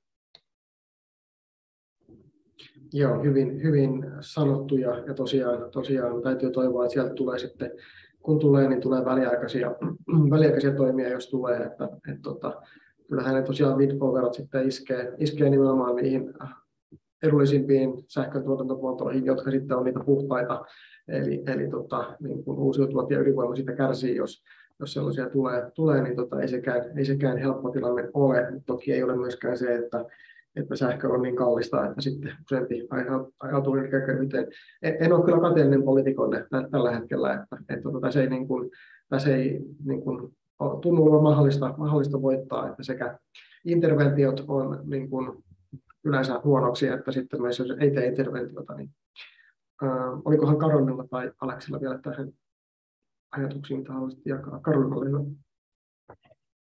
Joo, tota, tämä on hyvin kinkinen kysymys. Mä olen itse pohtinut tätä siitä näkökulmasta, että nyt oikeastaan meillä on jo ö, useita eri sähkömarkkinoita, ja jos katsotaan, että millä tavalla ö, esimerkiksi nyt nimenomaan tuuli- ja aurinkovoima-investoinnit on syntynyt, niin ne on pitkälti syntynyt ei näiden sähkömarkkina tavallaan tulojen ja hintanäkymien ja hintojen pohjalta, koska siellä on ne, sieltä ei ollut näköpiirissä, että voi saada semmoista varmaa tuottoa niin, että se tekee sen investoinnin kannattavaksi, joten on jo kaikki tota, näiden tukien jälkeen nämä tuulivoimainvestoinnit tehty tämmöisillä pitkäaikaisilla sähköostosopimuksilla, jossa sitten joku ö, tota, energiayhtiö tai esimerkiksi IKEA on tehnyt tällaisia, että ne sitoutuu ostamaan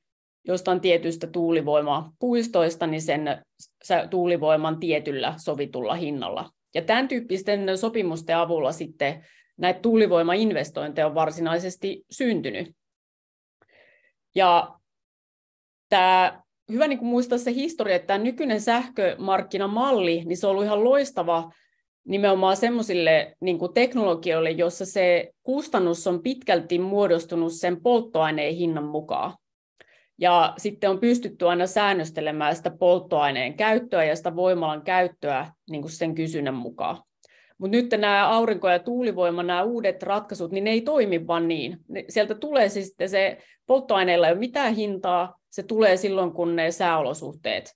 Eli pelkästään tavallaan se, se fyysinen se, tota, voimalaitos ja sen huolto on niin kuin ne, mistä ne kustannukset syntyy.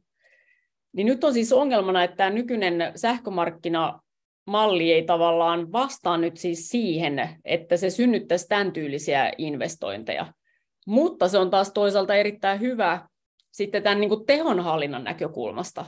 Eli se on tärkeää, että sieltä edelleen tulisi niin kuin selkeät hintasignaalit just siitä, että milloin sitten on tarkoitus aktivoida sitä esimerkiksi sitä kulutusjoustoa, automaatiota, milloin kannattaa ladata varastoja, milloin kannattaa olla ne sähköautot latauksessa ja milloin ehkä pois päältä ja näin poispäin, jotta tämä jatko siis saadaan tämä teho tasapaino sitten pidettyä yllä. Mutta tota, nämä, nyt nämä keinot, mitä mietitään, niin, niin on vähän kinkkisiä just siitä näkökulmasta, että hyvin monet tuulivoimatuottajat niin ei edes saa nykyäänkään niitä tuloja sen, sen niin kuin sähkömarkkinoiden kautta, vaan ne voitot tavallaan menee jonnekin muualle. Ja sitten toisaalta, niin jos sitä sähkömarkkinaa, jos nämä windfall-verot sun muut niin mä en ole ihan varma, että meneekö ne silloin sitten oikeaan osoitteeseen. Eli tätä, tätä mun mielestä pitäisi vielä niin kuin, pitäisi miettiä. Ja sitten nämä, myös näiden sähkön, että miten se hinta muodostuu siellä, siellä sähkömarkkinoilla, niin senkin niin kuin rajaaminen niin voi olla vähän kiikuja kaakun, koska, tai keskipaino tai keskiarvottaminen tai muu, niin mä en tiedä sitten, että missataanko siinä sitten se ohjausvaikutus taas sitten niiden varastojen ja kulutusjoustojen ja sen tyyppisten ratkaisujen ö, käyttämiseen, mitkä on ne aivan kriittisiä sitten sen niin kuin tuuli, aurinko ja muun tämmöisen uustuvan energian rinnalla. Et oikeastaan mun mielestä niin pitäisi enemmänkin nyt panostaa siihen, että ehkä virallistettaisiin tätä tämmöistä pitkäaikaista sähköostosopimusmarkkinaa, että tavallaan että aletaan tunnustamaan, että okei, nämä uudet teknologiat, niin ne, niiden, niille se taloudellinen ansainta ja logiikka niin muodostuukin tämän tyyppisten markkinoiden kautta. Ja sitten mietittäisiin vähän erikseen sitten se, se niin kuin, tämä nykyinen sähkömarkkina, että se rooli on nimenomaan sitten luoda ne hintasignaalit sinne, sinne tota, kulutusjoustoja, varastointia ja niin poispäin. Mutta jotenkin pitäisi saada sitten näiden välille semmoinen balanssi, että ne hinnat ei tosiaan näin pahasti tota, sitten kantaudu sinne kuluttajille. Et mä voin, jos aikasalli, niin vielä kertoa omasta, oman esimerkin. Minä olen Lumituuli Oyn osakkeomista, eli mä omistan siitä tästä niin kuin kansalaisten perustamasta tai kansalaisten omistamista tuulivoimaloista osuudet, mutta nyt mä, mäkä en saa tavallaan itse ostettua sitä tuulivoimaa niin kuin siihen omakustannushintaan, vaan se on sidottu näihin markkina, markkinahintoihin. Niin mä en tiedä, että olisi, mulle voisi olla hyvä, että mä maksasin sitä hintaa, mikä ne tuulivoima tuottaa, niin sillä omakustannushinnalla aina kun se tuuli tulee. Ja sitten mä joutuisin vaikka ostaa sieltä sillä sähkömarkkinahinnalla sit sen, sen erotuksen tai jotenkin näin. Niin silloin mä voisin itse myös sitten paremmin joustaa sen, sen mukaan, että miten, mä, miten tota, se oma omistus suhteessa sit siihen kulutukseen niin toimii.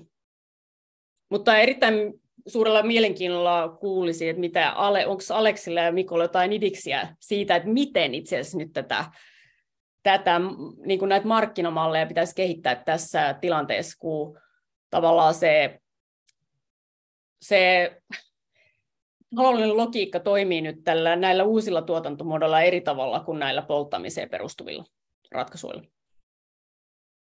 hyviä pointteja. Kiitoksia Karoliina ja, ja tosiaan nuo henkilökohtaiset esimerkit aina, aina hirveän hyvin havainnollista ja konkretisoi asiaa. Se oli oikein hyvä, hyvä lisä keskusteluun. Minusta tuntuu, että Aleksi on, on tähän PPA-henkeen henkeen tästä CFD-mallista. Me ollaan juteltu Twitterissäkin aiheesta, niin tota, ää, liittyisikö se kenties tähän, tähän teemaan sen verran, että haluaisit sitä, sitä avata? No se liittyy tähän teemaan just, ja mä haluan heti sanoa, että tämä on aika tosi monimutkainen asia, eikä mullakaan mitään valmista ehdotusta mutta on niin ajatuksia, mitä varmaan kannattaisi, kannattaisi pyöritellä. Tämä alkuperäinen kysymys, mitä tässä esitettiin, tämä, niin kuin miten tästä kriisistä tulossa ja näin pois, mun mielestä tästä tuli tota, tosi paljon, ei mulla ole hirveästi lisättävää siihen, mitä, mitä sanottiin. Mä, mä haluaisin vain summerata kaksi tosi tärkeää asiaa, mitä Mikko ja Karoliina sanoi. Toinen oli tämä Mikko mainitsema eurooppalainen yhtenäisyys. Eli nyt jos koskaan mun mielestä niin kun on aika näyttää sitä eurooppalaista yhtenäisyyttä ja semmoista tavallaan keskinäistä solidaarisuutta, se, se on, se on niin kuin kaiken, ka, kaikkein tärkeintä nyt tähän kriisiin vastaamisessa. Ja, ja tota, si, si, siinä, siinä nyt sit, jos ajattelee niin kuin, niin, sitten viitaten Karoliinan kommentteihin, niin tota, me toimet ulos tästä kriisistä on oikeastaan hyvin paljon samoja kuin myös sitten niin kuin ne pidemmän tähtäimen toimet, mitä tässä pitäisi tehdä. Ne, ne on varsin hyvin keskenään linjassa. Ja, tota, ja, ja kun me hankkiudutaan tämän eroon tästä kriisistä, niin meidän pitäisi koko ajan pitää kuitenkin katse myös siinä isossa kuvassa, että me mennään siinä isossa kuvassa oikeaan suuntaan. No, sitten taas ehkä jos ajattelee vähän niin kuin hierarkian näkökulmasta, niin ne keskeiset asiat olisi nyt nopeasti tarttua juurisyihin, eli, eli, eli luoda energian tarjontaa siellä, mistä pystytään nopeasti tarjoamaan energiatehokkuutta, hajautetut energiaratkaisut ja muut on nopeita toteuttaa, ja, ja edistyneiden investointihankkeiden nopeuttaminen ja näin. Eli, eli jos nyt vain lyhyenä kommenttina ikään kuin siihen, miten tästä kriisistä päästään eroon. Sen jälkeen tulee tämmöisiä laajempia kysymyksiä, just niin kuin energiamarkkina, sähkömarkkinareformi erityisesti. Ja tota, mä, se on ollut asia, joka tietysti on ollut varmaan tässä taustalla jo pitkään. Se on vähän niin kuin yksi tämmöinen kysymys, joka nyt pullahtaa vähän niin kuin väistämättä esiin tämän, tämän kriisin ohessa. Ja, ja nyt kun viittasit tähän CFD-asiaan, voi olla, että mennään vähän moni turhan niin kuin detalji teknisille tasoille, mutta, mutta jotenkin niin kuin yksi niin kuin sanottu, että tämä ei ole ehdotus, tämä on nyt tämmöistä ääneen ajattelua. Eli yksi tapa voisi olla ikään kuin pilkkoa näitä markkinoita. Ja mä en ollenkaan ainoa, joka tätä on ikään kuin tuonut esiin, mutta tämä on asia, mitä mä olen miettinyt se on niin todella, todella siis useita vuosia jo miettinyt, että voisiko olla, ja, ja ehkä nyt mietin vielä enemmän, että voisiko olla, että tämä markkina pilkottaisi vähän niin kuin kahteen. Meillä olisi tämä vaihteleva halpa bulkkituotanto, ja sitten meillä olisi se tasehallintamarkkina, ikään kuin erikseen. Ja, ja, ja nämä, nämä on hyvin erilainen, niin kuin Karolina sanoi, niin, niin kuin investointilogiikaltaan, kassavirta, kannattavuuslogiikaltaan täysin erilaisia, joten jos me halutaan kustannustehokkaasti skaalata niitä, niin voi olla, että niin kuin ne, niitä pitää kannustaa vähän eri tavalla. Tämä bulkkituotanto ja mahdollisimman kustannustehokas sähköjärjestelmä voisi hyötyä semmoisesta markkinasta, missä luotaisiin näille, näille tuottajille sitä pitkäjänteistä hintan ennakoitavuutta, joka toisi niiden pääomakustannukset alas, joka näkyisi edelleen sit niiden halpuudessa. Ja, ja, ja sitten tota, meillä olisi tämä toinen markkina, eli tämä tasehallintamarkkina, missä on sitten erilaista polttamista. Siellä voisi olla vetyä, siellä on tietysti sitten sähkövarastointi ja kysyntäjoustot ja, ja siellä on rajan yli käytävä kauppa ja kaikki muu sitten sillä puolella, ja sitten sit siellä on se iso hintavolatiliteetti, joka ei sitten kuitenkaan ainakaan ihan samassa määrin näkyisi sit tässä bulkkimarkkinahinnassa. Mä puhun, niin kuin, tämä bulkkimarkkinasta on niin kuin vaakatasoinen hintamarkkina, ja sitten meillä olisi tämä tämmöinen tasehallintamarkkina, joka tämmöinen kapea, mutta korkea sähkömarkkina niin sanotusti, ja tota, niiden yhdistelmänä voisi syntyä tota, varsin kustannustehokas äh, sähkömarkkina, äh, jossa oikeastaan niin kuin, ikään kuin kaikki on loppujen lopuksi aika tyytyväisiä. Mä tota, jopa näitä sähkön tuot, tuottajapuolen ihmisiä kannustaisin ennakkoluulottomasti miettimään tätä asiaa ja, ja keskustelen tästä yksityiskohtaisemmin, jos siihen tulee joskus jossain mahdollisuus. Ehkä mä mettään yksityiskohtaisemmaksi tässä nyt. Kiitoksia Aleksi, erittäin arvokkaita, arvokkaita pohdintoja ja, ja tota, tosiaan ehkä kuvaa tätä niin kuin, ää, niin kuin, tota, ää, markkinan niin kuin monimutkaisuutta ja tilanteen ratkaisemisen haastetta aika hyvin, että just meillä on niin kuin kolme todella todella kovan luokan asiantuntijaa ja silti niin kuin, ei ehkä ole semmoista niin, tota, just niin kuin, välttämättä niin kuin selvää kuvaa, että mikä olisi se optimaalinen malli. Että tämä varmasti vaatii tosi paljon just keskustelua ja pohdintaa ja analyysiä vielä, vielä että tota, löydetään sitten semmoinen juurikin niin kuin varsinkin tämän niin kuin pidemmän, pidemmän aikavälin uudistuksia, uudistuksia, mikä sitten oikeasti veisi tilannetta eteenpäin. Että, että tosiaan niin kuin on, on keskustelussa jo tuotu esille, niin, niin kuin nämä niin kuin välittömät interventiot olisivat todennäköisesti väliaikaisia, mitä sitten tuleekaan, tuleekaan millä pyritään kustannuksia saamaan, saamaan tota, alas. Mutta tota, meillä on toinen polli käynnissä tällä hetkellä tuolla, tuolla tota, Prospektumivessä, eli missä, missä meidän yleisö, yleisö on, on tuota, katselemassa. Ja siellä kysytään tällä kertaa, oletko sinä osallistunut energiatalkoisiin energiakriisin hillitsemiseksi. Ja, ja tuota, tällä hetkellä ää, hyvinkin voittopuolisesti on, on äänet jakautunut sillä tavalla, että kaikki, melkein kaikki on, on tota, joko merkittävissä määrin tai sitten jossain määrin osallistunut talkoisiin.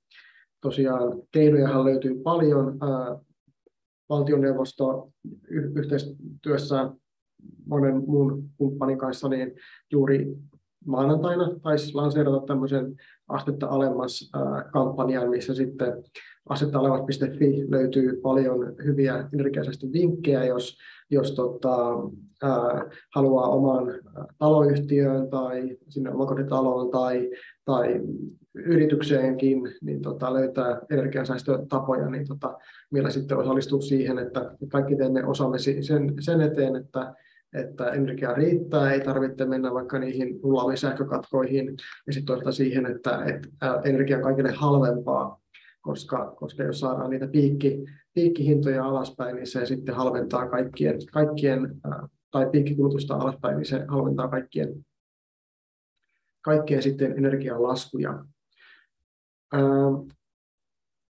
mennäksemme vielä sitten tähän, tähän niin kuin tota,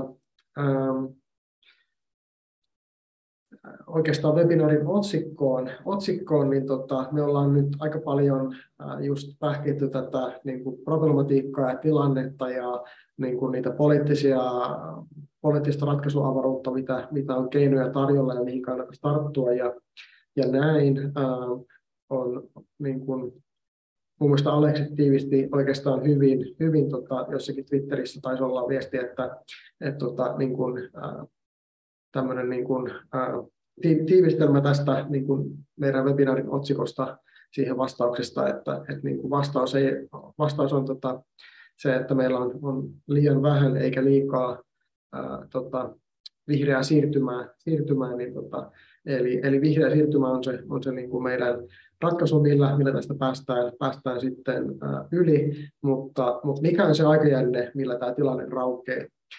ollaan kuultu ainakin IEAn johtajalta Mati Viroidelta analyysiä, että, että et tämä talvi ei tule olemaan välttämättä pahin Euroopassa, vaan sitten ensi talvi. Mutta tota, mikä teidän tilannekuva on siitä, että millä aikajänteellä tämä tilanne raukeaa niin, että voidaan ainakin Suomen osalta sanoa, että energiakriisi on ohi? Onko se, onko se vaan tämä talvi Suomessa, onko se, onko se pidempi aikajänne, koska, koska ollaan niin kuin turvallisella vesillä ja päästään ikään kuin kohti jotakin, mikä, mikä niin kuin, mitä voitaisiin kuvata normaali, normaali tilanteeksi? Olisiko Karoliinan aloitus tällä kertaa? Tota, mä sanoisin, että äh, tämä Venäjän kaasun ja sähkön toimituksista, että niiden sen veroisesti sen energian korvaaminen, niin menee varmasti vielä helposti. Ja nimenomaan, että kun se pyritään tekemään samalla päästöjä vähentäen, niin kyllä siihen useampi vuosi siis menee. Ja sekin edellyttää, että pitää nyt yrittää kiihdyttää kaikin keinoin niitä investointeja, just nopeuttamalla luvitusta, kaavoitusta ja koko tätä prosessia. Mutta sitten tämä energia- ja ilmastokriisi, niin se ratkeaa, se pitäisi ratkaista jo niin kuin siinä 15 vuodessa. Ja se on erittäin lyhyt aika tämän koko niin kuin nimenomaan energiainvestointien näkökulmasta, koska niiden tekeminen kestää ja sitten niiden yksittäisten laitteiden pitoaika on semmoista 20-60 vuotta. Niin se tarkoittaa sitä, että joka ikinen niin kuin investointi, mikä nyt tehdään, niin sen, ettei saisi nämä yhtäkään investointia tehdä minkä fossiiliseen. Ja kaikkien pitäisi suuntautua nimenomaan näihin, näihin uusiin ratkaisuihin. Ja niitä pitäisi viedä just tätä lisää tuuli- ja aurinkovoimaa, ja sitten sen rinnalle vielä vetyä, joka kuluttaa niitä vielä enemmän, ja sitten sen rinnalla just näitä kulutusjoustoautomaatioita, varastoja ja muita, mitkä auttaa pitämään tätä tehotasapainoa yllä. Näitä kaikkia pitäisi nyt yhtä käsikädessä viedä tosi, tosi rajusti eteenpäin. Mutta ainoa, mitä mä pelkään, on just se, että usein nimenomaan kaasu, varsinkin siellä, siellä tota, kaasu on niin kuin se säätävä ö, energialähde, joka usein nimenomaan määrittää loppujen lopuksi sitä hintaa. Niin jotta sen saa ihan oikeasti siis kunnolla korvattua, niin se vaatisi nyt sitten sitä niin vetytalouteen satsausta myös. Ja se voi kanssa nyt viedä oman aikansa ja sitä kannattaisi todellakin pyrkiä nyt nopeuttamaan.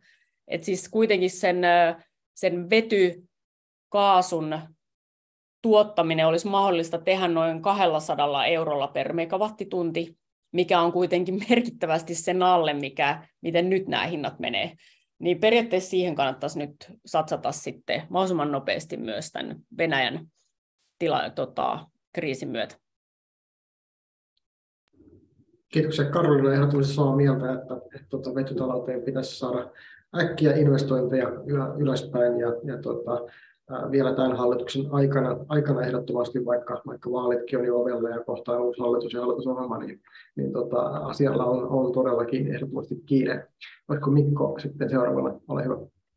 Joo, tosiaan samaa mieltä, että, että tota, tässä nyt puhutaan pidemmästä jaksosta, että ensi talvi on vaikea, voi olla, sitä seuraava talvi on vielä vaikeampi ja pikkuhiljaa sitten tilanne varmaan alkaa niin kuin helpottaa ja ja koska Suomi on niin kuin vahvasti riippuvainen EUsta e ja eurooppalaisista markkinoista, niin ei mekään voida niin kuin huokasta helpotuksesta ennen kuin kriisi on, on niin kuin laajemmin, laajemmin sitten ohi. ohi. Et Suomi on toki tietyllä tapaa ollaan, ollaan niin kuin hyvässä asemassa. Meillä, meillä nyt niin kuin ensi talven osalta esimerkiksi Olkiluoto kolmosen käyttöönotto sähköpuolella on semmoinen keskeinen tekijä ja, ja toivottavasti saadaan, saadaan se täksi talveksi käyttöön, mutta ainakin sitä seuraavaksi talveksi varmaan uskaltaa luvata, että, että se siellä sitten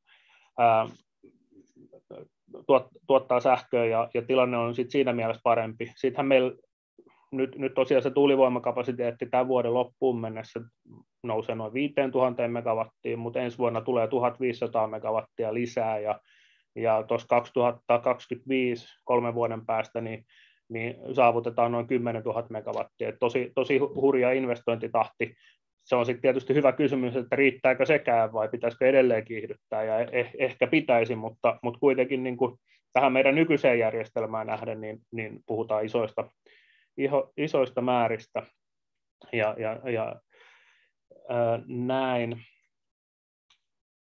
Sitten mitä tulee noihin pitkän aikavälin keinoihin, ja ylipäätään niin kuin ehkä se Suomen näkymä on, että et, et, kyllä tässä nyt tuleva talvi ja ehkä, ehkä pari seuraavaakin on aika tiukkoja, mutta, mutta, mutta pidemmällä aikavälillä helpottaa. Ehkä ky- kysymys on sit siinä vielä, että pitääkö tätä fossiiliinfraa pitää tässä rinnalla jonkinlaisena backupina, että jos tulee sitten häiriö tai uusia kriisejä, niin, niin oltaisiin varauduttu niihin, niihin paremmin. Ja silloin sitten toki sit joku hinta, hintalappu, että sehän ei niin kuin ilmaiseksi siinä, siinä, niin kuin rinnalla pysy. Ja, ja, ja tosiaan, tosiaan niin kuin se pitkän aikavälin näkymähän Suomessa näyttää tosi, tosi hyvältä, että on valtava uusiutuva energiapotentiaali, ja vihreälle sähkölle on valtava kysyntä, ja nyt sodan myötä sille on vielä suurempi kysyntä, ja, ja, ja tota, tuossa alussa sanoin niitä Fingridin saamia liityntäkyselyjen määriä, niin nyt, nyt on 180 gigawattia se kokonaismäärä, mutta koko ajan niin kuin määrä kasvaa, eli, eli just vaikka aurinkovoimakyselyt on nyt viimeisen vuoden aikana lähes kolminkertaistunut, eli, eli puhutaan tosi hurjasta kasvusta, ja ei ole niin kuin mitään syytä olettaa, että se aurinkosähköbuumi niin kuin tähän loppuisi, ja, ja voi olla, että se merituulivoimakin sieltä tulee, ja nämä on niin kuin sillä lailla merkittäviä määriä, että, että, että ne on niin kuin jo koko EUn mittakaavassa huomattavia, ja, ja silloin sitten tulee niin kuin kysymykseen se, että miten, miten niin kuin EU voisi parhaiten hyödyntää tätä Suomen, Suomen resursseja. Totta kai suomalaisesta näkökulmasta olisi hienoa saada sitten tämän tota, uusiutuvan ja edullisen kotimaisen energian perässä niin kuin tällaista korkean jalostusarvon teollisuutta tänne, tänne kotimaahan mahdollisimman paljon, niin datakeskuksia, vedyn tuotantoa ja sitten mitä, mitä kaikkea hienoa vedystä voidaan, voidaan niin kuin tehdä vihreätä terästä ja, ja, ja kemian teollisuudessa. Uh, Mutta sitten on myös kyse siitä, että kuinka paljon viedään, niin kuin, kuinka paljon Suomesta viedään sähköä ja, ja kuinka paljon viedään vaikka sitten tätä vetyä ja miten sitten infra, infra kehittyy siinä rinnalla. Kiitoksia Mikko. Joo, ainakin me tekissä, tekissä nähdään niin, että, että tota, todellakin se kaikki, kaikki niin kuin uusiutuva puhdas energiakapasiteetti, mikä on tarjolla, niin pitäisi, pitäisi niin kuin saada, saada meille ja että sille niin kuin, niin kuin puhtaan energian mahdollisille tuotteille todellakin varmasti on kysyntää, että EU-sakin on näitä niin kuin vaikka, vaikka sit niin kuin, ää, tota, puhtaan, puhtaan ää, lento, lentopolttoaineiden ja tota, meriliikenteen polttoaineiden kysyntä, kysyntä tulee nousemaan pakottakin jo EU e nykyisen tavoitteiden myötä huimasti ja, ja niin kuin Suomessa on mahdollisuus niin tähtömarkkinat saada sitten, sitten osa. Mikko haluaisi vielä jatkaa? Joo, tuli vaan mieleen, mieleen nyt kun ollaan Tekin tilaisuudessa, että tässä on paljon lueteltu näitä pullonkauloja, mutta tätä osaajapulaa niin ei ole vielä kukaan tuonut esille. Eli, eli näiden investointien tekeminen ja suunnittelu, toteuttaminen tulee vaatii ihan valtavasti osaajia ja, ja, ja ja niin kuin tekniikan akateemiset on siinä keskeisessä roolissa, mutta sitten toki esimerkiksi niin kuin työperäinen maahanmuutto ja tämän tyyppiset kysymykset, niin varmaan, varmaan niin kuin täällä Suomessa pitää sit ratkaista, että me ollaan niin kuin houkutteleva paikka, paikka tota sitten, osaaville ja aikaansaaville tekijöille, että tämä kaikki on mahdollista. Se on just näin. Karolina on kohta, kohta puheenvuoron tässä. Mainitsin vielä tästä osaaja, osaajapulasta meidän osalta sen verran, että ollaan tosiaan tekissäkin, tekissäkin tähän hieman, tai itse asiassa suomalaisten insinöörijärjestöjen yhteistyössä työssä tota, syvennetty tähän kysymykseen, ja, ja tota, me katsottiin ää, viittä keskeistä niin kuin tämmöistä vihreän siirtymän teknologiaratkaisua. Siellä oli prosessiteollisuudesta, ää, akkuteollisuus ja, ja vety, vety, vetyteollisuus tai vetytalous, sitten oli rakennus, rakennusteollisuudesta oli korjausrakentaminen ja sitten oli, oli tota, vielä niin kuin energiantuotantopuolelta niin oli sitten sähköverkkojen rakentaminen ja puhtaan energiantuotantokapasiteetin rakentaminen.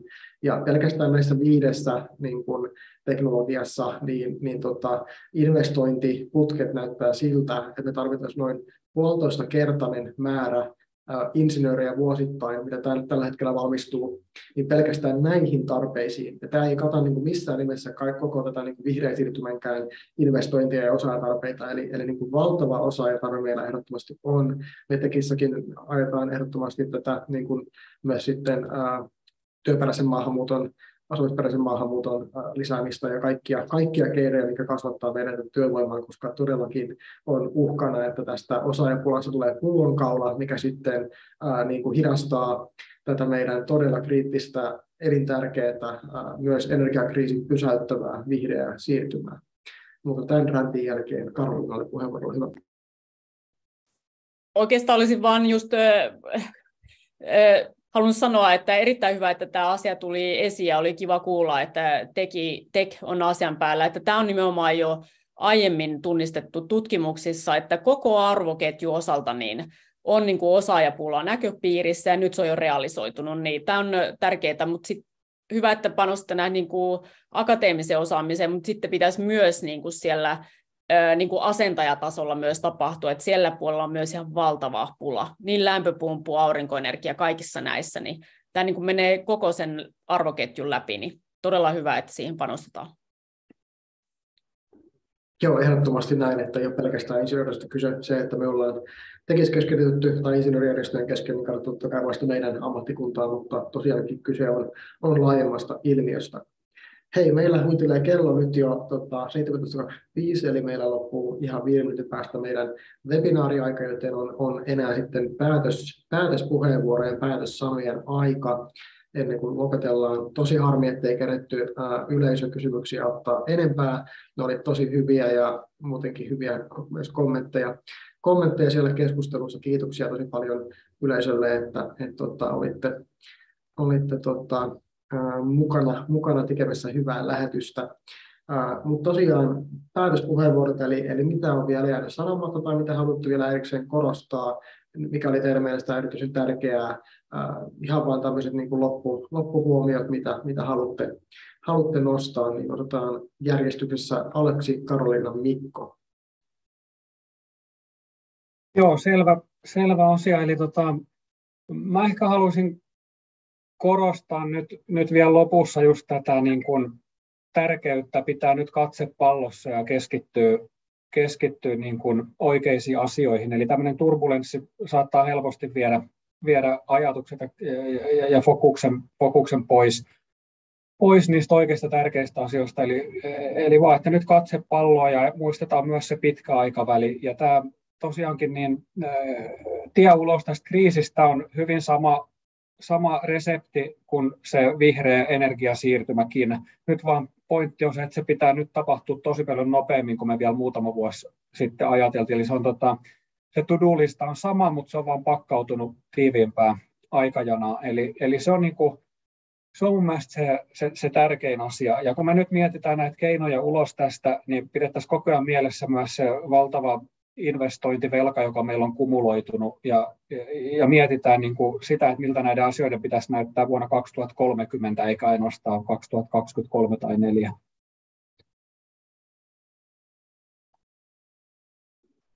Kiitoksia Aleksi, erittäin hyvät huomiot. Ja nyt me on missä järjestyksessä lupasin puheenvuorot, mutta otetaan Karolina seuraavaksi. Ää, joo, eli tota, ää, Aleksilla erittäin hyvä puheenvuoro. Mä vielä ehkä sen päälle korostasin sitä, että silloin kun tulee tämmöinen kriisi ja pitää asioita nopeuttaa, niin valtioohjauksen rooli on aivan keskeistä ja muiden julkisten toimijoiden. Eli mä vielä aktivoisin enemmän näitä erilaisia tukikeinoja, huutokaupat, investointituet, T&K-tuet ja kimppahankinnat ja luvitusten nopeuttaminen, kaikkia näitä koko keinopakettia siihen, että ne investoinnit alkaisivat kiihtymään – niin tuuli- aurinkovoima, vety, varastot, kulutusjousto, nämä vihreä vety, sähköinen liikenne, kaikki näihin pitäisi nyt tosi paljon niin kuin kiihdyttää niitä kaikkia investointeja, niin se olisi myös sitten se nopeuttaa sitä poispääsyä tästä, tästä kriisistä. Kiitos. Kiitoksia Karoliina, erittäin hyvä paketti sieltäkin toimia. Sitten vielä viimeisenä Mikko mun pitää varmaan vähän niin kuin viran, viran puolesta vielä kuitenkin kuitenkin tota varoittaa tästä tulevan talven sähköpulan mahdollisuudesta, että et, et, kyllä siinä mielessä niin kuin tosi, tosi on kyseessä ja kannattaa kaikkien, kaikkien suomalaisten niin kuin siihen mahdollisuuteen varautua, että miettii, miettii tekee sen viiden tai kymmenen minuutin ajatusharjoituksen, että mitä se tarkoittaa kotona, jos mulla on kaksi tuntia sähköt pois, tai mitä se tarkoittaa mun työpaikalla tai bisneksessä, jos, jos sieltä on sähköt pois, ja, ja, ja sitten niin toimii, toimii sen mukaan. Et suomalainen, suomalainen yhteiskunta ja suomalaiset on tosi tämmöisiä resilienttejä ja, ja varautumia, hyviä niin kuin varautumaan, että me kyllä osataan tämä ja, ja ihan varmasti pärjätään myös tässä, tässä tilanteessa. Että nyt on tosiaan tärkeää pitää pää kylmänä ja, ja, ja keskittyä siihen, mitä me, mitä me niin kuin osataan ja, ja voidaan, ja, ja korostaa myös sitä niin yhtenäisyyttä niin täällä kotimaassa kuin sitten EUn, EUn tasolla. Erittäin hyvät päätössanat sieltäkin, aivan, aivan loistavaa. Tosi paljon kiitoksia meidän huikeille panelisteille, tosi paljon kiitoksia kaikille siellä koti, kotikatsomoissa yleisöissä aktiivisesta osallistumisesta Tech Talks palaa tänä syksynä. Meillä on suunnitteilla vielä päivämäärä auki, mutta ilmastonmuutoksen sopeutuminen on, on sitten seuraavan, seuraavan keskustelun teema ja, ja siitä kannattaa sitten seurata tekin viestintää, että koska se tarkemmin sitten järjestetään. Mutta tältä erää kiitoksia, oikein mukavaa illan jatkoa